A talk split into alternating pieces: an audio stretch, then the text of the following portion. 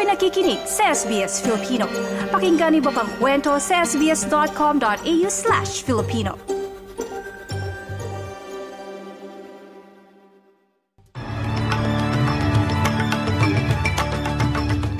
Sa ulo ng mga balita ngayong ika-3 ng Nobyembre taong 2023. Babaeng suspect sa mushroom poisoning na ikinasawi ng 3 katao noong Hulyo, kinasuhan na.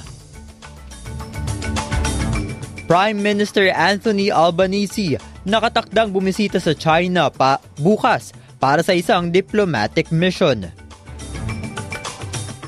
Pagkalunod, madalas na sanhi ng pagkamatay ng refugee at humanitarian entrants sa Australia. Mga detalye, alamin.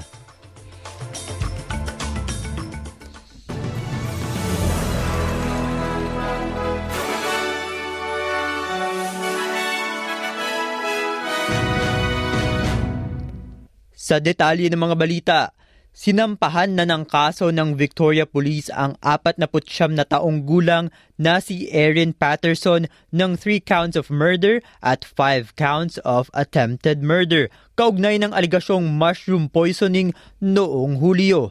Si Patterson ay inaresto sa kanyang tahanan sa South Gippsland sa Victoria nitong 2 Nobyembre bilang bahagi ng investigasyon ukol sa pinaniniwalaang paglason sa nasawing matatanda. Siya ngayon ay nasasakdal sa pagpatay sa mag-asawang Gail at Dawn Patterson at kanyang kapatid na si Heather Wilkinson matapos hainan ang mga ito ng beef Wellington pie sa kanyang tahanan. I think it's particularly important that we keep in mind that at the heart of this, 3 people have lost their lives. These are 3 people who, by all accounts, were much beloved in their communities and are greatly missed by their loved ones. Nakatakda namang bumisita sa China si Prime Minister Anthony Albanese bukas, ika-4 ng Nobyembre upang simulan ang kanyang 4 na araw na pagbisita sa bansa sa unang diplomatic mission ng isang leader ng Australia sa bansa sa Asia mula noong 2016. Sa panahon ng kanyang pagbisita, plano ng punong ministro na talakayin ang ilang mga paksa kasama si Chinese President Xi Jinping, kasama na ang mga isyu tungkol sa karapatang pantao, mga taripa sa kalakal at ang patuloy na militarisasyon ng China sa Pacific. Narito ang pahayag ni Australian Ambassador to the United States Kevin Rudd sa ABC 730 tungkol sa diplomatic relations sa China. China sees value in stabilizing the relationship, in large part because they know their economy is suffering from declining trade and declining foreign direct investment flows and portfolio investment flows, not just from the US but around the world. So they have an interest in stabilizing this relationship as well. Sa iba pang balita, maaaring magkaroon ng pangalawang oportunidad ang mga Australianong natrap o hindi pa nakakaalis ng Gaza na lisanin ng rehiyon matapos sabihin ng lokal na otoridad na may posibilidad na magbukas muli ang borders nito. Sa kasalukuyan, hindi ito kinukumpirma ng Foreign Affairs Department spokesperson.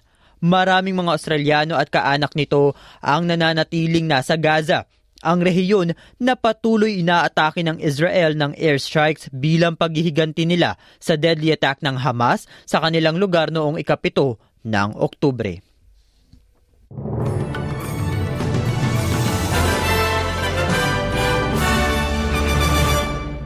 Sa karagdagang balita, magkakaroon ng mga pag-ulan at mga unos na sasabayan ng malamig na panahon sa Western Down ng Queensland, kung saan ang mga residente ay bumabalik na sa kanilang tahanan matapos ang pinsala ng bushfire.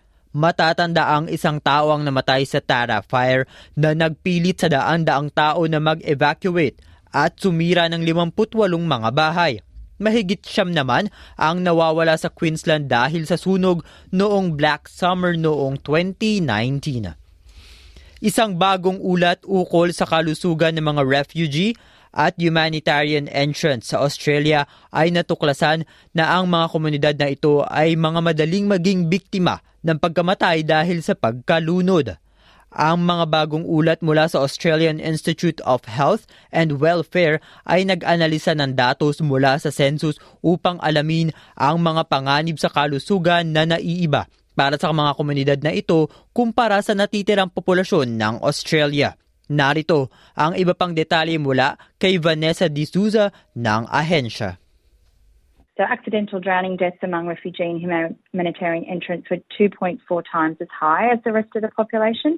Migrants are at a higher risk of drowning in Australia, so there might be factors related to inadequate knowledge of water safety and aquatic environments and the lack of swimming and water safety schools.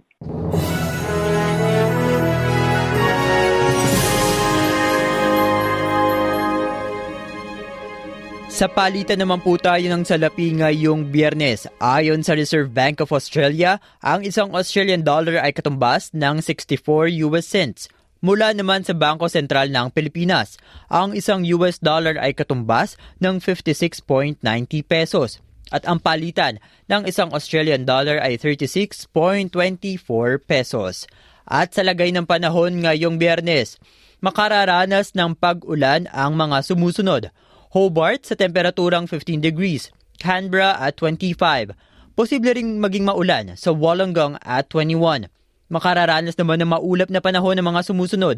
Perth at 37, Adelaide at 24, Melbourne at 17 degrees, Sydney at 24, Newcastle at 25 degrees, Brisbane at 26, Cairns at 32 at Darwin sa temperaturang 35 degrees. At iyan ang mga balita sa araw na ito. Ako po si Martin Tuanyo para sa SBS Filipino. Nais niyo bang makinig na iba pang kwento na tulad ito? Makinig sa Apple Podcast, Google Podcast, Spotify o sa iba pang podcast apps.